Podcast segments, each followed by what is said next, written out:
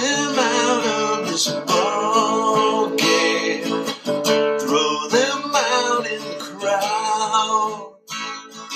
Bring us some true baseball knowledge back. They don't want us to ever come back.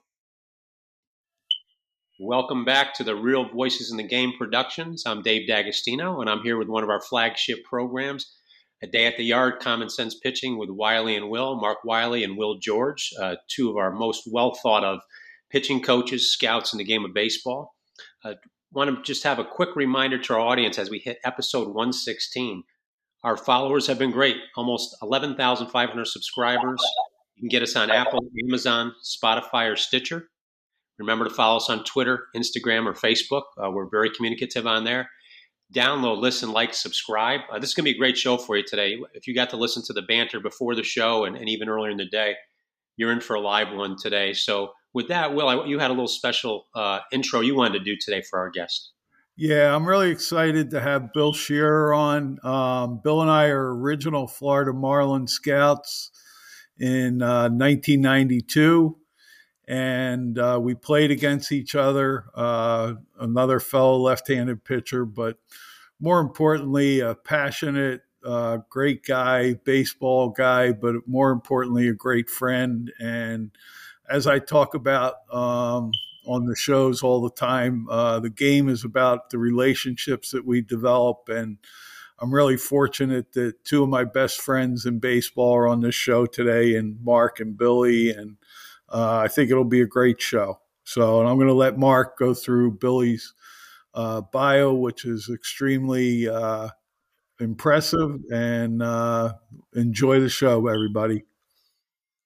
Thanks, Will. Um, I'm also really pleased to have Billy on. He's one of the best baseball people I know. I think he's going to get some great insights from Bill. Bill was uh, in 1977 Bill graduated from Bishop O'Hara High School um, up near Buffalo, New York. Um, amazing thing about Bill was he, he gave up one earned run his senior year. I don't care where you play. You can say there's not as many games, but anytime you pitch a whole season and only give up one earned run, um, that's impressive. He uh, had a lot of accolades in high school.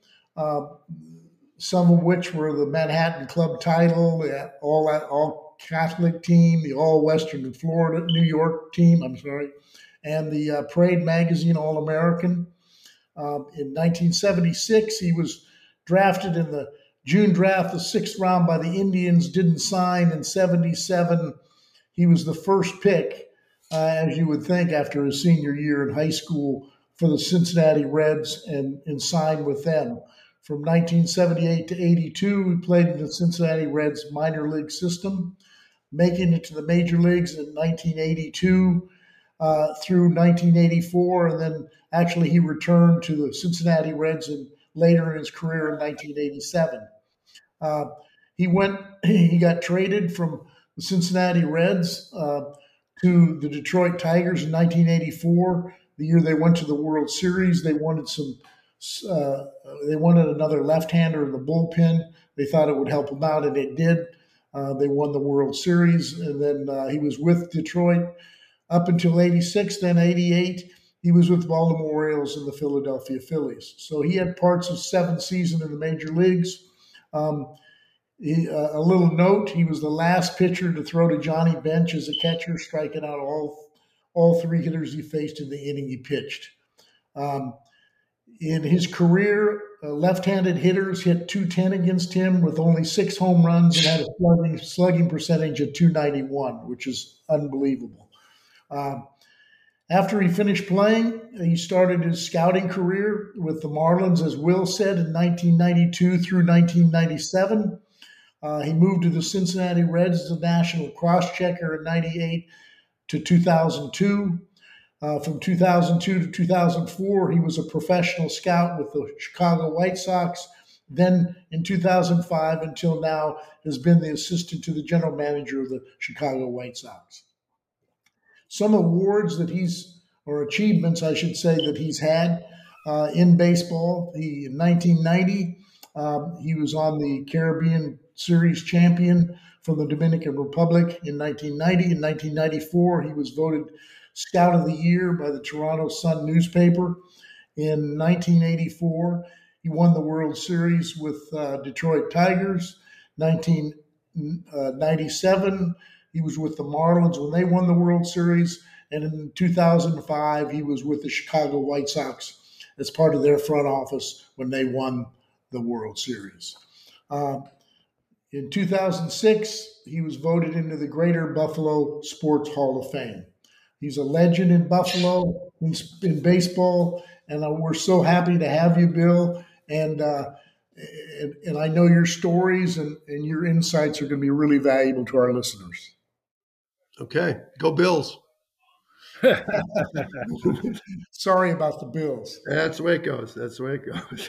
Everybody's got to be an Eagles fan this week. Yeah, I know. Either right. Eagles or Chiefs. Yeah, you're right. Well, you know, there's one note I have here, and I, wonder if you'll be able to say it right off the top of your head. Bill played for or with 13 Hall of Famers in his career in baseball. Can you name those, Bill? Well, you know, as crazy as my career was, and the, when they put journey, journeyman, I think the definition has got to be BS, which is my initials, Bill Scherrer. Um, so when I think of those guys, I think of Johnny Bench and Pete Rose and Tony Perez and Tom Seaver, Barry Larkin, Alan Trammell, Jack Morris, Sparky Anderson, Frank Robinson, Mike Schmidt, Cal Ripken Jr., Eddie Murray, and finally, briefly, a pitching coach named Fergie Jenkins. And so, as I would tell Jim Fregosi when we were riding in the car, the late Jim Fregosi, I said, as crazy as my career was, and it was, I said, just imagine that I was a part of 13 Hall of Famers. And I told them, I said, and you can't use all star games to say you were with 13 Hall of Famers. And I think it finally made Fregosi speechless because he couldn't name 13 guys. So. That's unbelievable. Yeah, yeah, yeah he was. Yeah. You know, we know that you you had a lot of mentors in the game um, you know, who were some of the mentors you had, you know, as a player and, and as a scout, front office, whatever, uh, guys that gave you some insights and, and, and, and kind of directed your philosophy? Well, you know, coming up from the Reds, you know, and anybody knows the Reds back in those days, it was short hair and black spikes, and you know, you feel like you're in the military with the Reds. Most teams are like maybe I've been like that too. So I came in with long hair and and so they told me to cut it. I said, well, there's no chance you're going to cut this hair. It's not going to happen. So when they start finding it 25 and 50, which I had pennies in my pocket, eventually I never got out of the locker room. And that's finally, I got to the point where I don't really give a shit about my hair anymore. So I look at Ronnie Plaza, um, you know, a guy who's the field coordinator and everything else, uh, more of a general. Um, but he, I, I always think of him. I think of Scotty Breeden in the minors. A lot of people think of the big league guys and for the 11, 12, 13 years of the minor leagues, there was a lot of people that I they touched me, but didn't touch me very long because I was gone the next bus or flight later. But um, but the Reds were some. When I go to all these different organizations, I've always believed that my heart is always going to be a Cincinnati Red because they taught me. Um, who else would I say? Um, in the bullpen, I would say Tommy Hume because in our days, you you started before you got the opportunity to get to the big leagues, and then you were in the bullpen. And so when I eventually became a reliever, Tommy Hume, it's usually veteran guys that helped young guys. Um, they're somewhat like that. Unfortunately, there's a lot of veteran guys that don't stay around anymore because of money. So I think of Tommy Hume. I think of Johnny Bench because only Bench took care of me and bought me my first suit coat. Um, there's, there's, I can go on and on. It's, it's almost like music. It's like a loaded question. What's your favorite song? Who's your favorite artist? And it depends on the mood swing. And so I could sit here and tell you about Paul Rodgers and Bad Company, but I could also tell you about, you know, Gar- uh, uh, Marvin Gaye. I could talk about so many things. I love music as well. So I've been around with so many guys from the coaching side to the players side, from the minor league side to the scouting side. So when I sit on the porch, I think of history. I think of what they've done. I pinch myself all the time about the people I was associated and around, whether it's scouting or coaching or playing. And and you realize how, how blessed, how lucky we all have been. And and now that we're in 2023, and through time and change, um, and that's what life is about. Like this computer that it took us two plus hours, not me, my wife, to get on the air. Um, I, th- I think of all that. I think of guys when I talk to Gary Redus or Skeeter Barnes or A- Alan Trammell, or I, you know, I talked to Johnny Bench last week to see how he was doing. And it, but then I'll talk to minor league guys and I get mad if I don't remember them or where we played, you know, whether it was in Eugene or Tampa or somewhere else. Mike Compton, I talked to a couple weeks ago, a legendary guy in player development. And so when you ask that question, um, I would say in scouting, maybe Dick Egan, because he was a gruffy old bastard and I needed those kind of guys around me to put me in my place. Um, there's just so many different people that I could talk about. You know, we could talk about Gary Hughes hiring me my first opportunity to be an area scout with all the different teams I played for. One of the few teams I didn't was Montreal slash Yankees slash now Marlins. So he gave me the opportunity to be where I'm at today, 32 years later, still standing. So I could go on and on, and I could come off the show going, "Why? I wish I would have said that guy's name or this guy's name." Um, but in the scouting side, when I started in the major leagues, I think back of Jim Fregosi Sr., Kenny Bracey, Ted Uhlaender, Pat Dobson, and what, Bruce Kison. And what do they got in common? They're all deceased. So it realizes now that I sit at a ballpark and I'm all by myself, I can't yell at anybody because they used to yell at me. And all the younger kids with all their goddamn laptops and everything else, it's a shame. It's a shame sometimes because we used to after a ball game to sit and have chicken wings or a beer or whatever it is, just to discuss and argue and have fun. And we do it the next day. That's what. Uh, and now in this era, we're missing. We don't have the same guys around, and so it's it's sad. It's sad. We all get older, but it's sad that we don't have those guys around anymore. At least to put me in my place. Those are that's those are great comments. It's like. Uh, uh, the Academy Awards, and you try. I see those guys up there struggling to thank everybody. It's like it's impossible. It's impossible to thank everybody or to remember everybody. Right. You'll remember them over time, but at one time when somebody asks you, it's really difficult.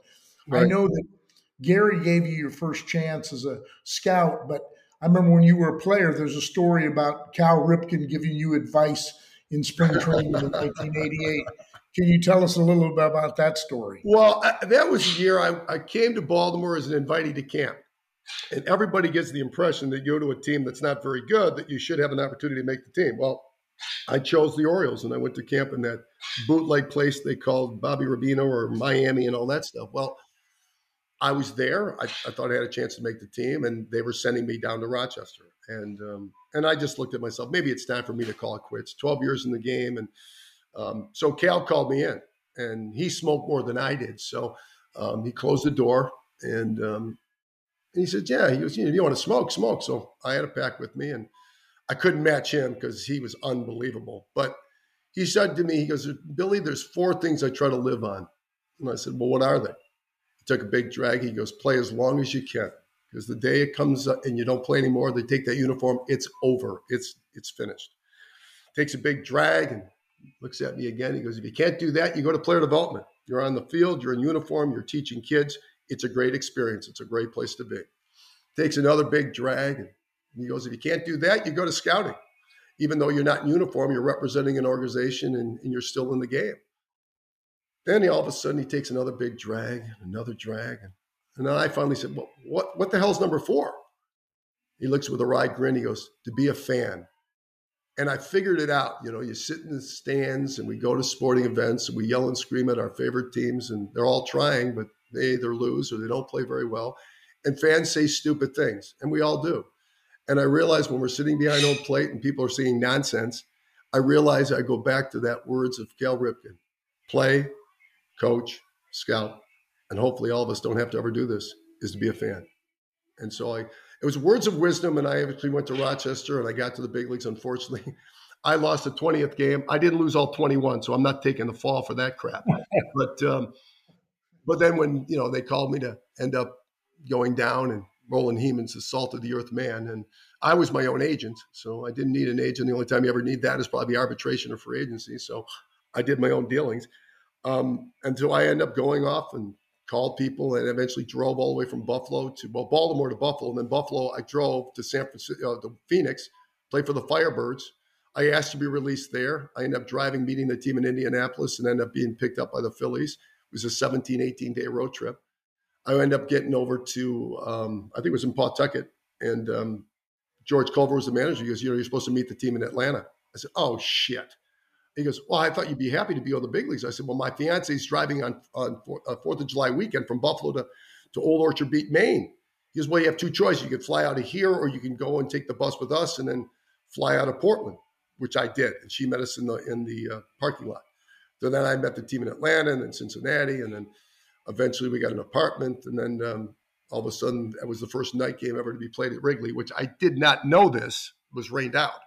Um, but they were taking my uniform out of the bag, and so uh, Lee Thomas was there, and uh, I forget who else was the GM at the time. But um, they said, "Well, you know, you know your options." I said, "You know, you can be sent down." And I remember George Culver. That probably was the only mistake I made. I should have went down.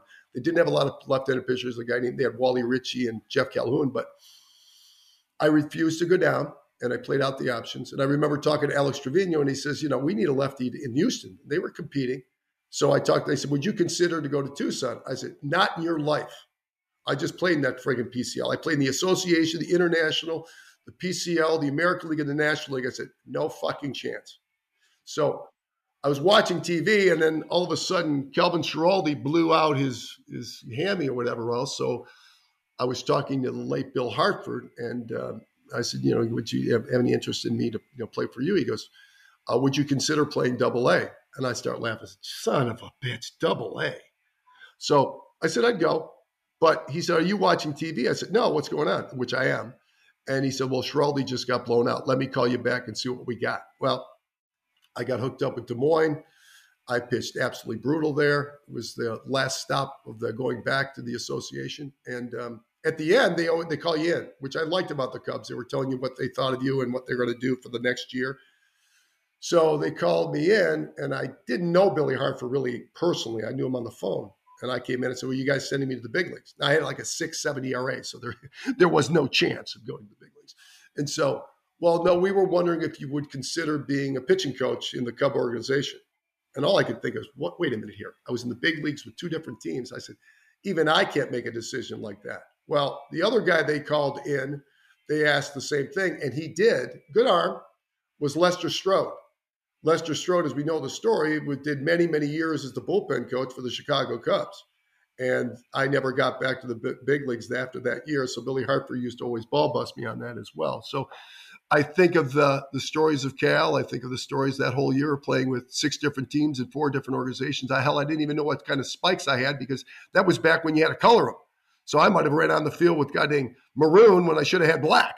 So it was a, a great experience. Uh, you know, maybe the worst thing I did was probably I, I, wasted too many teams. I could have played maybe four or five more years and played for them down the road instead of you wasting four organizations in one year. So well, you know, you did so much traveling. I mean, your wife is a saint. yes, yes, she is. She raised those kids, and yes, she did. I mean, in that's many ways. We all know the wives would allow us to do what we do. Right. Um, I would, Mark, you know, jump in for a second, Mark? I want to ask Bill a question. Uh, and you, Mark just touched on it. You talked about the baseball people that influenced you outside of baseball in your personal life, and I got the chance to meet your wife earlier today, prepping for the show. Talk about those people that made sacrifices to allow you to explore that career in baseball. Well, you know, the beginning of my career, um, I always we're talking about the stories about when they sign you. Would, that's another thing I wanted to bring up too. I first of all, I signed in 1977 with the Reds. Um, the first thing they asked was, "You're not really going out with anybody, are you?" I said, "Well, no, no." So eventually, I eventually got married the first time um, in 19. I think it was 79 late. Unfortunately, you know, unfortunately, my ex-wife died of pancreatic cancer at 43, and it really was unfortunate because I was just starting my my just you know move, going up, still immature, not really couldn't take care of myself, let alone children. Um, and so we tried to make a go of it, but uh, it, we worked for seven years, and we went through that segment, and then um, I moved on, and I met my wife now in 1987. I was the last one to ever pitch in War Memorial Stadium, which is funny how a hometown boy wins the last game at the Rock Pile. Um, and she came down to give me a high school ring. Now, mind you, I was still married at this time. So she was in Nashville. And so she came down with a box and she said, This is your high school ring. You know, I know you have a boy. And so I said, Yeah, well, all of us are meeting each other at this sports bar. My parents, my brother, my sister, her, her brother and sister actually came over. So she came. And we stayed up till 4:30 in the morning. Now, time goes by, I get called up and um, my ex-wife sent me walking papers in the locker room in Cincinnati. Well, my older sister said, "Don't sign them," which I signed them. Didn't really give a shit at that time, so I signed them. But I called her in Buffalo and I said, "Come on down." So she left corporate America, came down to uh, Cincinnati. We eventually got married at the end of '88. Uh, and we've ever been since. Since we went out with each other in high school for two and a half years, we met each other at a ballpark. Mike Bellani actually told her that I was talking about her or something, and we've been married for 35 years. So she got the back end of it somewhat. She saw the journey, and then she obviously saw the journey in scouting for sure, with you know doing Latin America and the area time that we don't realize how much time we're on the road as well. So I was blessed. I had parents that were married for 73 years. They were always around. I had an older brother that played Division One basketball, and the Buffalo Braves were around. So I, you know, I saw and saw him with teammates, whether he was playing with Randy Smith or Calvin Murphy or Bob Lanier. So I was around, and he was like my father, and uh, very reserved, uh, very handy, which I can't tie my shoelaces, so they had to take care of the guy. So my father's a loving man. My mother would stick her finger down your throat if she had to. Um, and I remember my my brother goes, Jesus. He looked at my dad. He goes, Where did we get him? And um, my father, with a wry grin, says he comes from the Irish side because my dad and my brother they're all German. And so I laughed, but I mean, really, my brother was a, a mentor to me in a lot of ways. But there's again, it's another. I, I was blessed to have great family. I people always around me. Um, and being the baby, I was allowed to do a lot of things. That was the mistake of the lake. My parents had me at 43 and 40. So my dad was a wire chief. So when I was a Yankee fan growing up, I'd go sometimes at late nights because Buffalo didn't get Yankee games. You had to get it through Schenectady. And the late games, you would eventually get it. So because it'd be 11 and you didn't get all the, the friction. But then I'd slam it, and bang my, you know, the, the radio. And my dad go, Jay, stop it up there. Because I was doing my imitation of, you know, Bobby Murcer's approach and everything else. So I'd go to the to the Rand building at Western Union and I'd watch the ticker and everything else and then fall asleep under the chair and then he'd take me home. So I was always taking scores, always knowing uniforms, and always knowing the players. And like somebody once said to me, "You're a, you're a front runner, Yankees." I said, "Well, you fucking don't know what you're talking about. The late '60s and the early '70s, the Yankees were horseshit." But to me, with Horace Clarke and Bobby Murcer and Ronnie Blomberg and Jake Gibbs, that was my team. And so, and eventually, I was always like that. Even in my heart, uh, when the Yankees started buying players, well, when they moved Murcer out of center to right, I, had, I, I was pissed. And then when Murcer got traded to the Giants, I was almost it was over. I was not a Yankee fan anymore. And then they started getting free agency. Everybody laughs about this, but I never became a Yankee fan anymore because I rather despise guys like Reggie Jackson or whether whoever else was coming over versus rooting for him. So even at a young age, I was anti. I rather see the core players. So Will can attest to this. The Rockies one year had every position player, even pitchers, all drafted by the Colorado Rockies. You should be proud of that. Win or lose. That's true baseball back in my day, not this day. Back right. then. Well, right. you know, speaking about now, now you know, you had tremendous success as a scout. Um, what do you think gives you an edge? What part of your work ethic? What what a part of what you do gives you an edge when uh, you know against younger scouts that have all this new technology uh, when you're scouting young prospects or or a veteran for a trade well even when we started it's a new profession so you start learning you start understanding what the pitching coaches were trying to do for you and now all of a sudden you're behind home plate and you realize that was what he was trying to do for me and so through time it's repetitious so the more you can use a comparison, and I always use the comparison when I was cross checking. Let's say I was going to see Denard Span from Tampa Catholic. The comparison would be Kenny Lofton because of time. You see the players you played with. Like when I go back to A ball and you look at how many guys, even though we now depleted six teams now to four teams, and there's 30 clubs, so there's more guys getting opportunities to go to the big leagues. You still look at, say, that guy reminds me of the guy I played with, which I can attest to it because I played with so many guys or played against guys. So through time and experience, you look through that. And that hourglass will say, look at his mechanics. Look at how easy it is. Look at how free and easy. Look at his direction. Look at his balance. Gets through top to bottom, down the hill. They miss like here and there. It's nobody's fault today. but they rush him up quickly. And I'm not even going to get into the mental part of it. I'm talking about, yeah, they can blow 96 and 98, but they got 40 command, which means below or even worse. So, as we were all taught, you have to command your fastball and you have to throw breaking balls behind the count and different hitters. And you have to not be afraid. And if you can't do that, then you just can't play in the big leagues. Unfortunately, it's a numbers game now.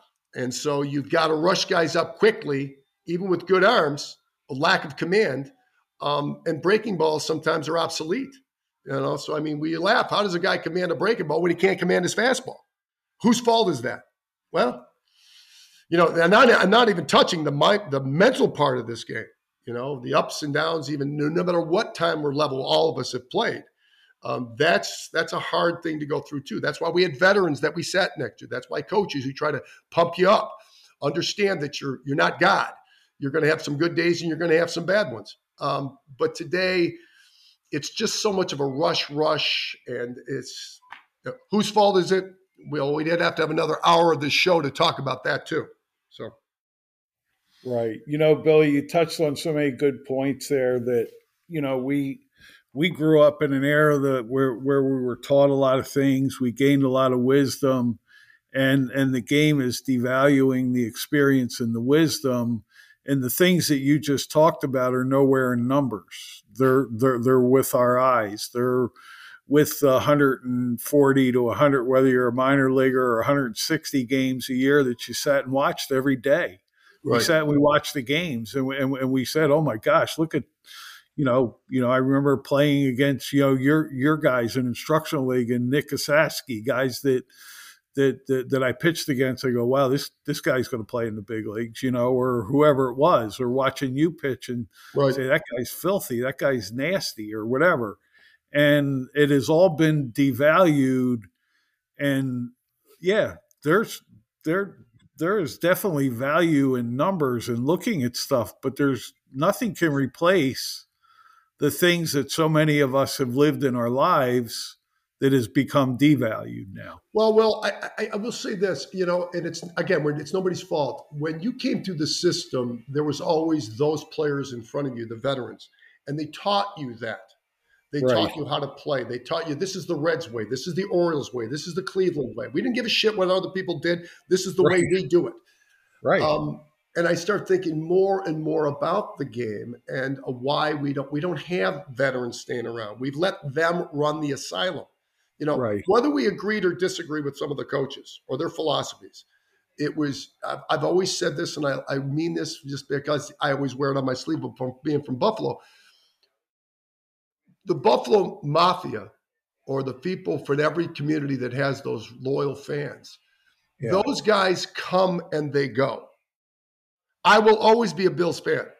When if somebody talk about Jim Kelly, I said, well, first of all, somebody asked me who's your favorite player, I could say OJ. I could say I could. You know, people don't realize that the Buffalo Bills were an AFL, AFL team, one of the originals. So I used to see the Rock. But I didn't see Cookie Gilchrist, but Kemp I did. In, you know, when I was a kid, just a game or two, or LaMonica. But I said we we as fans go to see our team when we we hurt when they lose, we feel great when they win, but they come and go. That uniform represents the community. If you don't want to wear it that way, we always laugh about the Phillies fans, and they are they are brutal. But I laughed at Patty Burrell. I said, Patty, you were just an absolutely awful outfielder. But and they'd boo him and everything else. But he played hard. And you know, the one thing Philadelphia fans can be appreciative of is when they win, they stand for you and they'll stick by you through it oh, thick oh, yeah. and thin. If you dog it, they're going to walk you to the car. Let me inform you, because they're paying the money to watch it, hard earned money that they're going to watch their team play, good or bad, because every year something changes. So when Josh Allen's done or Jim Kelly's done, is the next batch of guys come. And those fans will still be rooting for their club. So, so for one thing, I will say when I walk to a ballpark, do not dog it on me because you're not that good. Let me That's inform right. you because people pay a lot of money to see whether you're just a below average player or an average player, whatever it is but give them effort. When I see guys don't run balls out or don't know how to throw the bases or get picked up or don't pick up the third base coach, I said, why not just put a cigar in that guy's mouth in a wheelchair? Because he's not looking, he's looking at right field line. He's not picking up the third base coach. So we've lost the principles of the game. We have allowed them to run the asylum. First of all, we're all been blessed. But let me inform you this is our team. It should be yours. But if you dog it, the old days, you sat and they put somebody else in. They're That's stroking right. these guys. That's their fault, not mine. No, not mine. Well, there's, a, there's uh, a bigger element now of of people wanting to be friends with players rather than give them the discipline. And you can see it's real easy when you go out and scout and see an organization that they pay attention to detail. They don't let guys get away with stuff in the minor leagues. And then you see ones that do. And they can be really good teams with really good players. But you know what? Something always bad happens to those teams because they don't have that discipline. Right. Right. No, we, got, we, got, we got a few players. I mean, I was up in Washington watching the Phillies in a what is it, a four game or whatever, it was five game, four game series. And I remember watching it. Dombrowski was going through the elevator, and it was a long game. And I always remember Realmuto. Now we know Realmuto from Miami days, and there was a ground ball, and it was thrown to second, back to first, and they called it a double play. While they went upstairs to review it. Now Realmuto's a a catcher, so we know we can give him the benefit of the doubt with all you know kneeling down and all the stuff that those guys got to. They're warriors. He ran 418. Now, for your viewers, 418 is an above average runner from the right side. And he he could have ran 433, 45, whatever he wanted but he ran above average. They went upstairs, they called it safe. The next guy came up was Harper. He had a ball in the gap. It ended up scoring a run. It tied the game, and eventually the game went into extra innings, and they won on, I think, either Realmuto got a hit or something else. So I was telling Nebraska, with all that game, for all that stuff was, who do you think won that game? The guy that won the game was Realmuto. Because if he doesn't run it out, the game's over. The Phillies lose. And remember, the Phillies won by one game as a wild card. Now, they would have still won it because of the tiebreaker. I'm just saying, as laughable as 162 game schedules goes, that game while I'm sitting there is a reflection. What Dombrowski tells me, he goes, You know what we did, Billy, just between you and me? We sent that to the minor league camp to show and prove. Don't assume. Because Real Realmuto won that game. Billy, I saw him in, in September score from first on a 3 2 pitch on a single to right field. Uh, he was running on the pitch. He knew that the outfielder jogged after the ball. And when the guy missed the cutoff, he ended up scoring from first base on a single, the winning run in the eighth inning of a of, of a game. And that, that was against Cincinnati. And that's why Cincinnati finished where they did, and that's why well, the Phillies went well, well I think the fable of the story with that is, and if you and obviously he's locked up a great deal with have leadership qualities and how he demonstrates how he plays is yeah. rubs off on every player in that locker room. That's and so right. when you have those kind of players that plays with that heart and drive. Now, everybody can't have Kirk Gibson's that wants to beat the shit out of you because Tram is a wonderful person. The Lance is a good, decent dude. But you need some of that feisty bastard like Gibby. But if you get a guy like that and you get a coaching staff that watches and reflections and shows that, it rubs off on everybody, not just the major leaguers, but from the bottom up. And so you're absolutely right. That just win or lose, he gave every ounce of his ability, and he doesn't have to look in the mirror as a team and say, I wish I would have ran harder. I wish I would have picked up my coach. And in the Phillies case, Bryce Harper is highly paid, but he plays the game that way as well. Listen, I'm, I, listen, Will. I, you know how I feel about him. I, I know I was at a card show up in Tucson, and one of the old time scouts who I really respect, Ricky Schroeder he doesn't like Harper at all. I said, listen, there's this, there's, you got to use this for me personally. You're talking to the wrong guy. I'm not into whether I like a guy or don't like him. Hey, Mike Schmidt was a prick, a jerk. I was best to play with two of the best players in all time, Johnny Bench and Mike Schmidt. There's a reason why they have egos. They're not there. Jack Morris wasn't a happy go lucky guy either. I'm just saying, anytime I've ever watched Bryce Harper play, he runs the ball out. He plays the game the right way. And you know what? I'll take 10 Bryce Harpers over a lot of other guys in the major leagues right now regardless without of their ability. Without a doubt. I've seen them hit one hoppers back to the pitcher and run a 4 2 yep. in September yep. when they're out of it. And that, that that's respect for the game. Yep. I agree. I agree. I agree. So, I agree. When I was when I was a minor league manager, I never did this, but I always wanted to do it because I thought it would send a message. Um, I, you know how you play inter squad games in, in spring training when you're in the minor leagues? Sure. I, I always wanted to tell my first baseman if a guy doesn't run the ball out, I want you to drop the ball, wait to and pick it up just before he gets to the bag. Right. I said, to send a message to everybody. That's why you that's why you run it out. You never know when the guy's going to clank it, that's and right. then it's going to be a Muto moment. You know what I mean? No, it's you true. never know. That's why you run it. That's why you always throw to the cutoff man firm throws right to his chest. It doesn't matter if it's routine. Just get in a habit of doing it. Right. Well, well Mark, you know, to be fair to that, and I, again, that this is words of what I hear. I don't know this. I hear that some of these guys are going through the system. They're they're told if you don't believe you can beat this out, don't go crazy. Take you know just you know pace yourself. And I almost laugh. I said, pace yourself. You, you got four at bats in a game. You're 26 years old and you're pacing yourself for the same reason you said. But if they're telling them this, then we can't necessarily blame the player. We got to play. We got to blame the system. Without a doubt. Well, nope. I can tell you a story when I was with the Indians in in my early, probably the early '90s, um, late '80s, and uh, Albert Belle had come up. Right. And Albert Belle, you know, we know what kind of talent Al- Albert had, and we know that Albert had a lot of issues and problems and stuff. But this guy ended up being a guy that was a dynamic player and he played every inning of every game too. He he was one of those guys. Once he got established in the big leagues, but what helped him?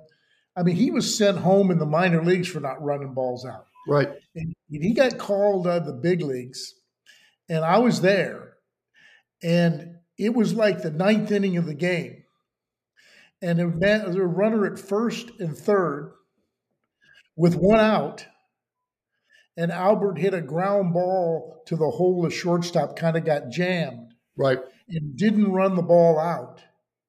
And they turned a double play when he could have easily beat it, we would have won the game. Right. Well, he got sent out. He got sent back to the minors that night. And that's the kind of stuff that needs to happen to right. these guys. Sure. Right. He got sent home. He knew it was going to happen because he used to get sent home from the minor leagues. Right. I mean, those are the kind of things that no, I don't want to cause any problems. Or they'll file a grievance. They'll do this. Right. I don't want to have the agent yelling at me. People don't know how to handle people anymore. You know, Mark, there's still some teams, and I'm, you know, I'm still blessed to watch 30 major league clubs for how many years I've been doing it. Um, and you know, the people of St. Louis should be very proud of their team, regardless of money. Some have more money than others, and they have to be a little bit more creative. But whoever still has the philosophies, every time I've ever watched the St. Louis Cardinals, they play the game the right way. Uh, and that's not taking any away from other clubs. I'm sure I, and that's not fair. There are players that still play the game and, and play as hard as they can as well. But as an organization whole, through through time, and I can only go through my time of the 70s to today, I, I still look at, you know, in Cleveland, I, I, can say this, you know, whether they're arch rivals in our division, and obviously I'm a little biased because of Terry and, and Carl and all that stuff, but they get the most. Somebody's doing the right thing with their pitchers. They throw strikes. They're around the plate. Whether they get them from other trades or whatever else, somebody's got to get credit. They get the best of their players. Now, are they going to win World Series? No, they don't have enough ability. That's just the way life goes. They have enough ability to win. And then you look at our club and you say to yourself, how do you guys do this? Well, that's another story in itself. And I don't even have any Budweisers in me right now to even go through that one. But you sit there and you think, well, here they are, Minnesota, always had tradition. I mean, think of time and time and time again. And I still start thinking the first words that comes out of my mouth, and there's others who can argue and say other teams too, but it's the St. Louis Cardinals. And one of the few teams I didn't play for. But I see how they play the game. I see the fans and they wear their almost college atmosphere with their red and their white. They show up.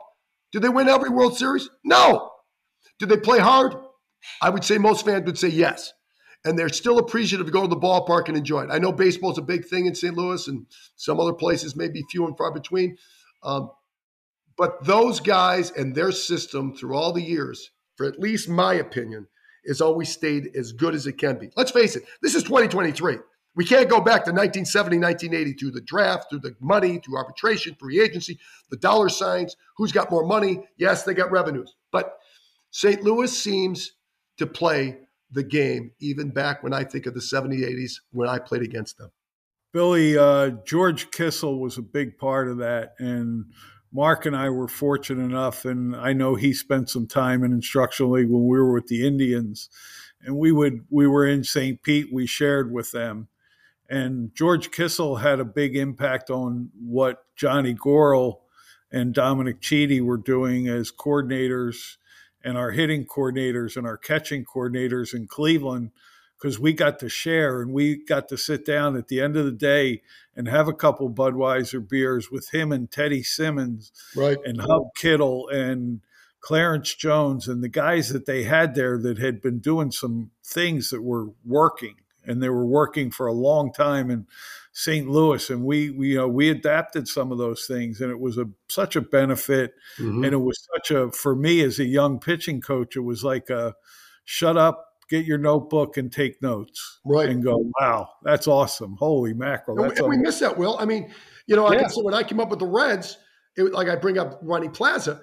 But Plaza yeah. was a disciple probably of that group, that St. Louis group. And then you had Karl Kuehl when Plaza went over to Oakland they had those core guys that it was our system, but you're, you know, you're easing in the crawl walk routine. And so we're running the show, not you. And that's how everybody was, whatever you were, whatever where you came from, whether the South, the North, black, white, Spanish guys, it was always this is the Reds way. This was the Orioles way. This was the Cardinals way. I, That's it's right. unfortunate because we just don't have – it's uh, you know when you start looking at teach team, said, well, is he original? Is he original? Where did he come from? Where did you know? It's and that's why it's always fun to listen to some of the players. You know, they're not all going to play for six, eight, ten guys because they make so much money they can almost retire nowadays.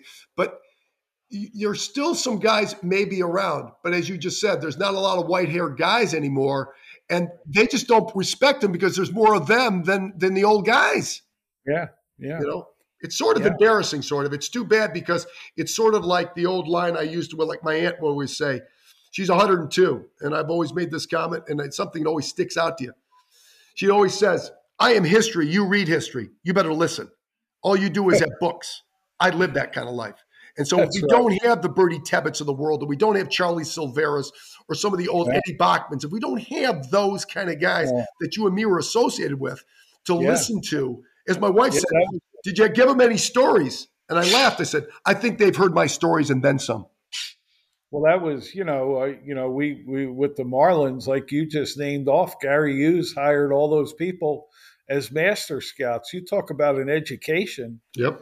You know, and that was after the meeting, sitting in a room, having a few beers, and just taking notes. Right.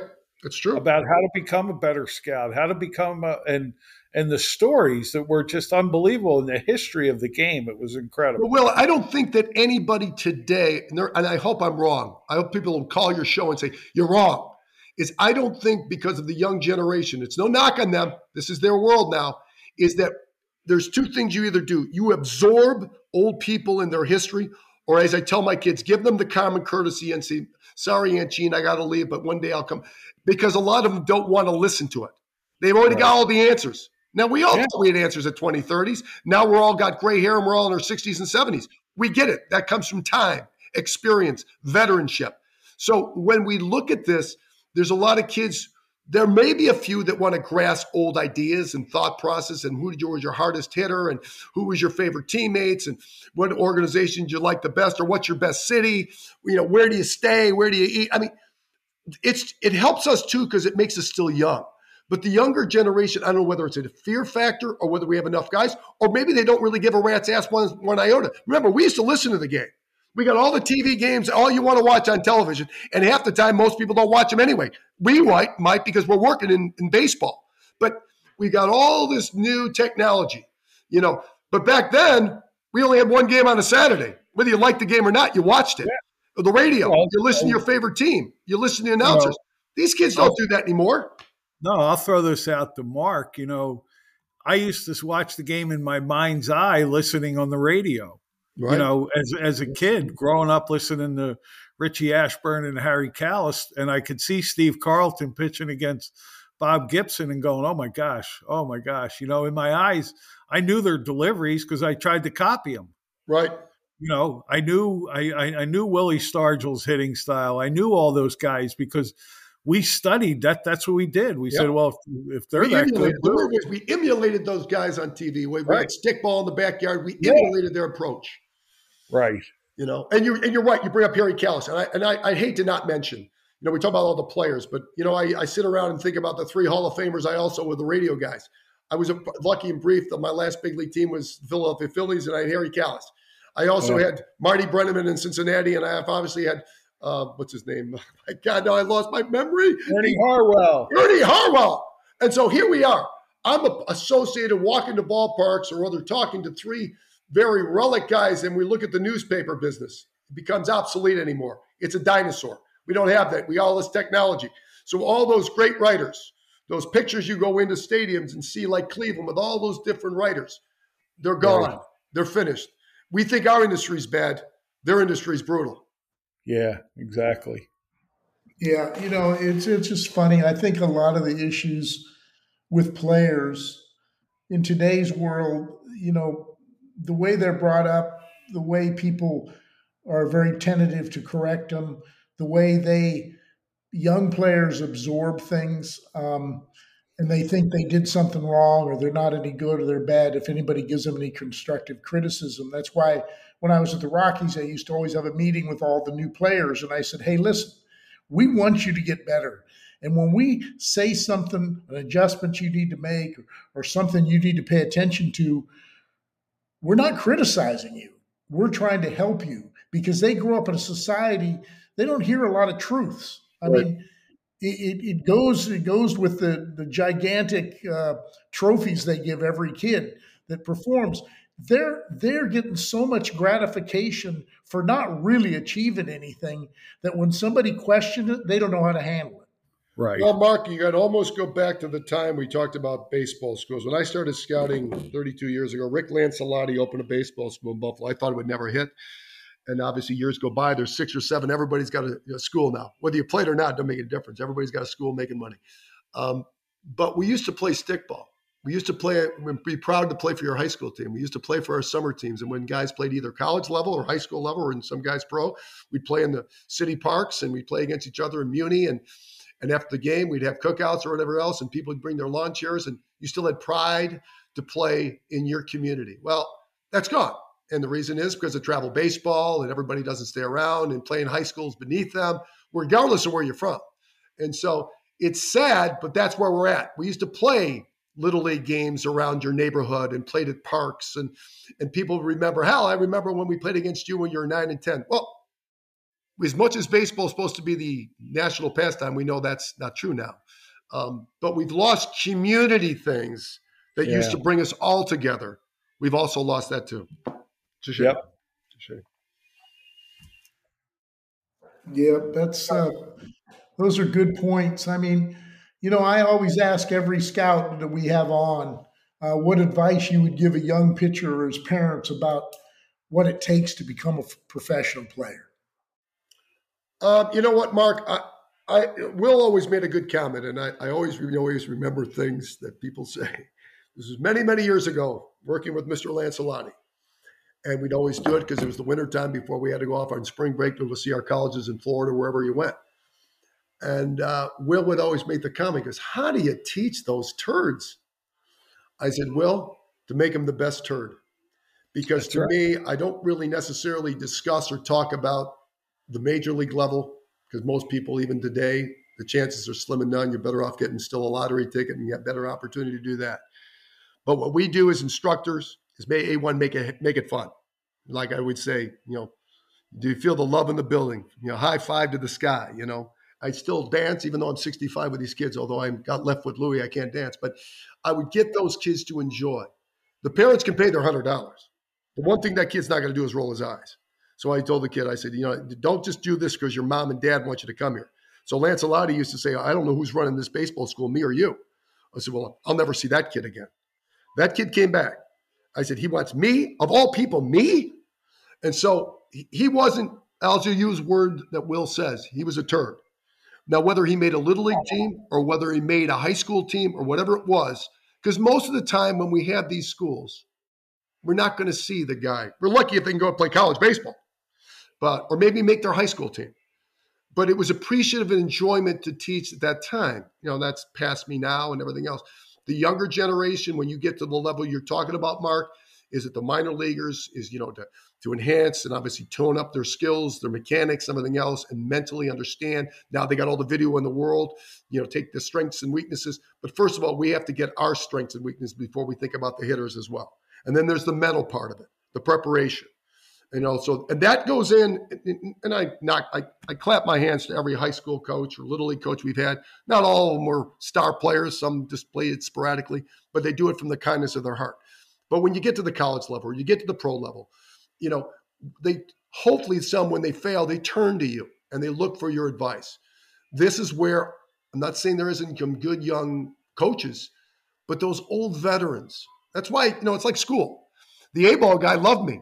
The double A guy despised me.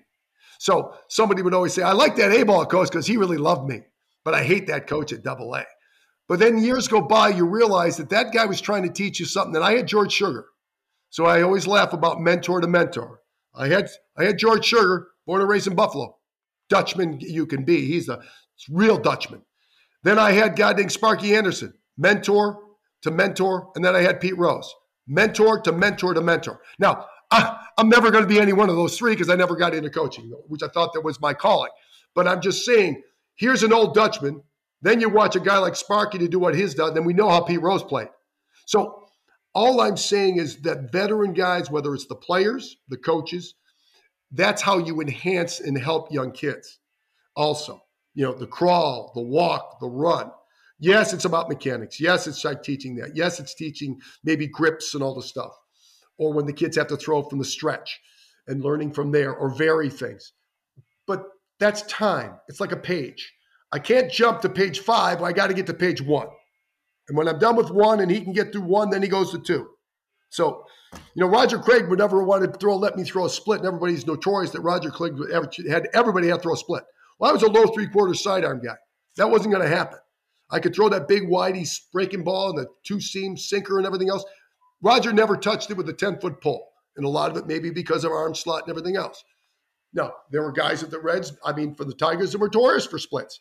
Jack and and Randy O'Neal threw it, and some other guys, I'm sure. Carl, I I think Carl Willis threw it too. But that was always notorious. Oh, the split was taught by him, or the circle change was taught by this guy.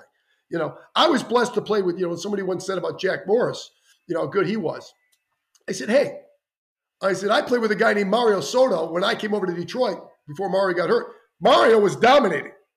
So I used to think Mario was just as good as Jack. Now we know Jack's in the Hall of Fame and his heart and his drive and his desire besides everything else, his abilities got him to be a Hall of Famer. It's like me talking about who's the best shortstop. I played with five Hall of, Hall of Famers, and I should be including Davey Concepcion too. So am I supposed to take Larkin, Concepcion, Ripken, Trammell, Larkin? I mean, you go on and on and on. You know, you've got to think well, how good these shortstops are. I was just blessed to have those guys. Same thing by having Lou Whitaker. I could have named Lou Whitaker as a Hall of Famer. How's he not in? So, or I could you about Dave Parker. Harold Baines is in. I'm not knocking Harold. Parker, I play with him, play with O'Neill, play with Davis, Chet Lemon, Darrell Evans. I mean, we go on and on with these stories. But the bottom line, we were all taught by somebody. And the core of the people, whether at the low level or the high school or the college or the pro, we walk away with reflections and thinking myself, I remember him. I didn't like him. He didn't like me either, but he taught me something. Might have been mental. Everybody can teach somebody a little thing. So we all have mentors. We have all different ideas. We have all the things. And even in scouting, we're not perfect. We all have egos. We better have egos. But, you know, there's always, even with those, you know, I hate to say the nerds, the analytical, they may come up to me and say, hey, you know what? That son of a bitch had some good idea there. I'm, I'm not going to buy into it completely, but that's what makes the world go round. Just like being Democrat or Republican. And we're not going to get into those stories, are we? No, not That's the next show. Hey, now uh, I, I, want to defend myself. Now, oh, well, you Billy better defend I, yourself. You better. When Billy and I had these conversations, I had just come off from being a double A pitching coach and going to winter ball and coaching in the Dominican oh, Winter boy. League and having about four or five different big league guys there. And I'm doing camps with kids that don't want to be there. And I never called them turds, but you I, I used to say, Billy, I mean, they don't want to be there. How can I pretend that I want to be there? No, that's true. That is well. But, I make it. I make it a habit though. But but but over the years, a lot of things that you said always made sense. And as my son got older, and I was helping, you know, coach a travel ball team or whatever, I, I utilized those things that that that you talked about because you know you know you were always focused on how am I going to get Charlie Nagy to the big leagues, not not how, you know how am I going to get this kid to throw at least one strike in a game if he right. if the coach puts him in the pitch. That's a, that's right. That's true. I mean, you know, I mean, it's sort of like you and me scouting. And I mean this in a mean way because we both did our amateur stuff, regardless how many years we did it. Um, somebody laughed. I said, you know, you go watch uh, Bryce Harper, or when I watch Josh uh, Josh Hamilton. You know, I always say who's the best high school player or any player you ever saw with tools, everything else and I'm not, like I said, I'm not in awe because of the guys I was around. But I mean, he always comes to my mind because I said, you know, there wasn't anything that Josh Hamilton can do. But if we dropped him in the first round, I said, boy, was, it was I a smart drafted guy. I right. mean, you know, any, you know, everybody knows who he is. The draft was unique because it was late rounds. And I always remember our last draft with Kasey McKeon as the scouting director. We took Joey Votto. And I still think, even as much as I like taking gambles, I didn't have enough balls to do that one. Playing, I played in the intercounty league too. And high school baseball was non-existent in Canada.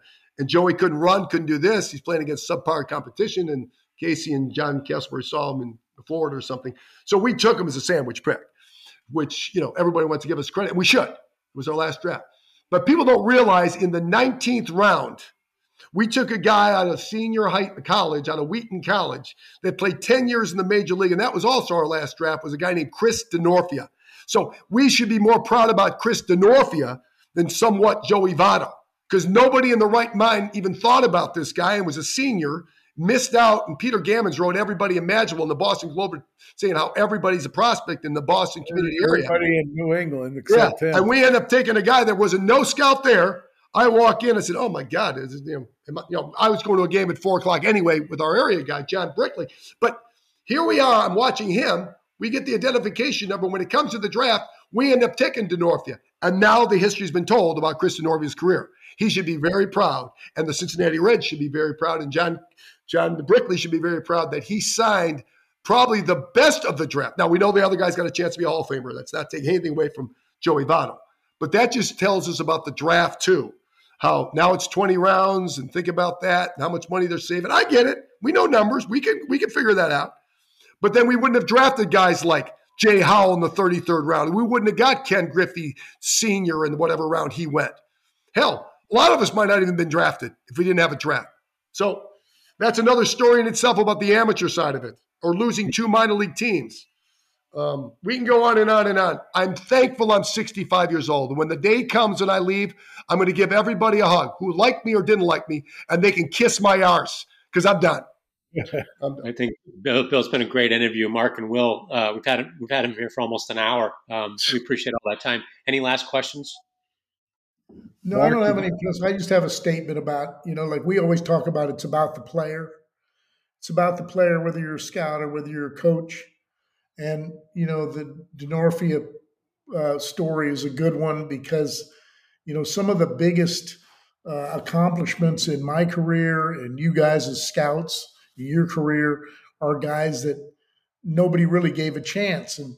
Sometimes it's giving them an opportunity, and it's also the words you used when you talked to that guy to make him feel like he belonged or he had an opportunity to become something special. And in my coach as, a, as my career as a coach, I always had more. You know, I'd have twenty game winners and and and uh, uh, all star players, that kind of stuff. Obviously, I love that, and, and I appreciated. I hope they appreciated if I gave them something that maybe helped them achieve that.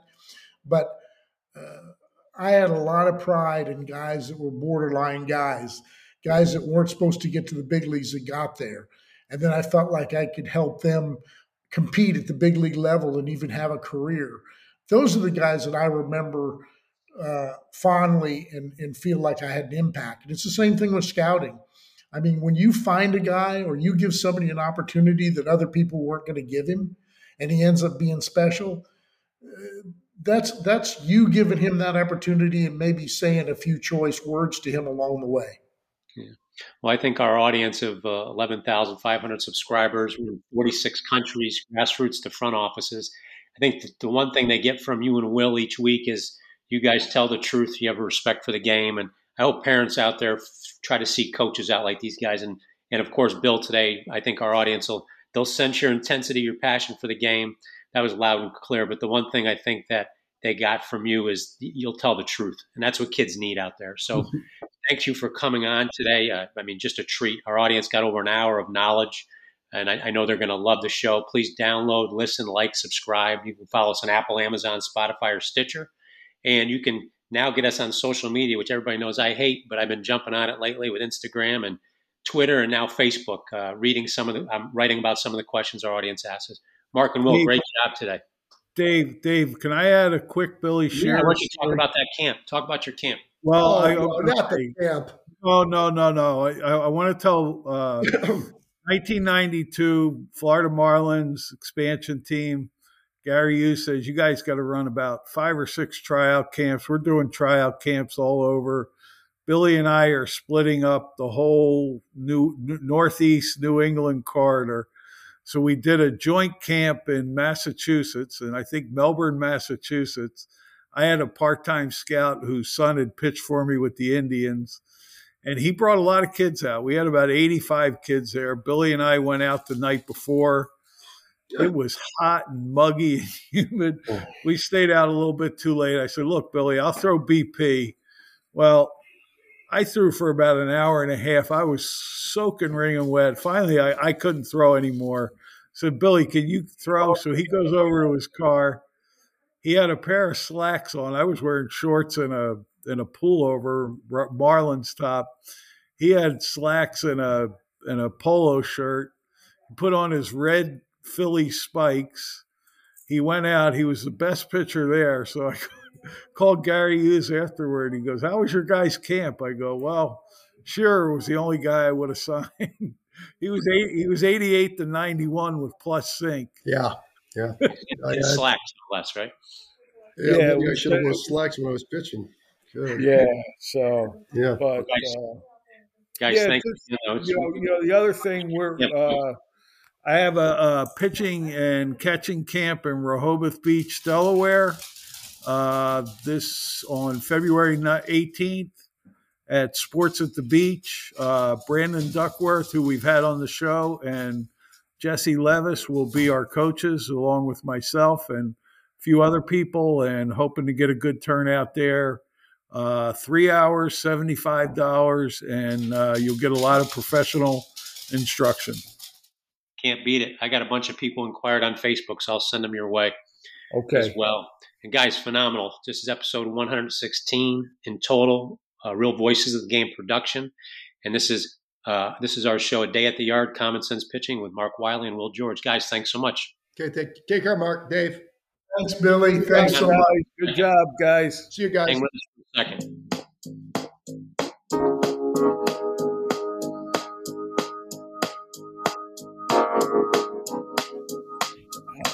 Stay on, Billy.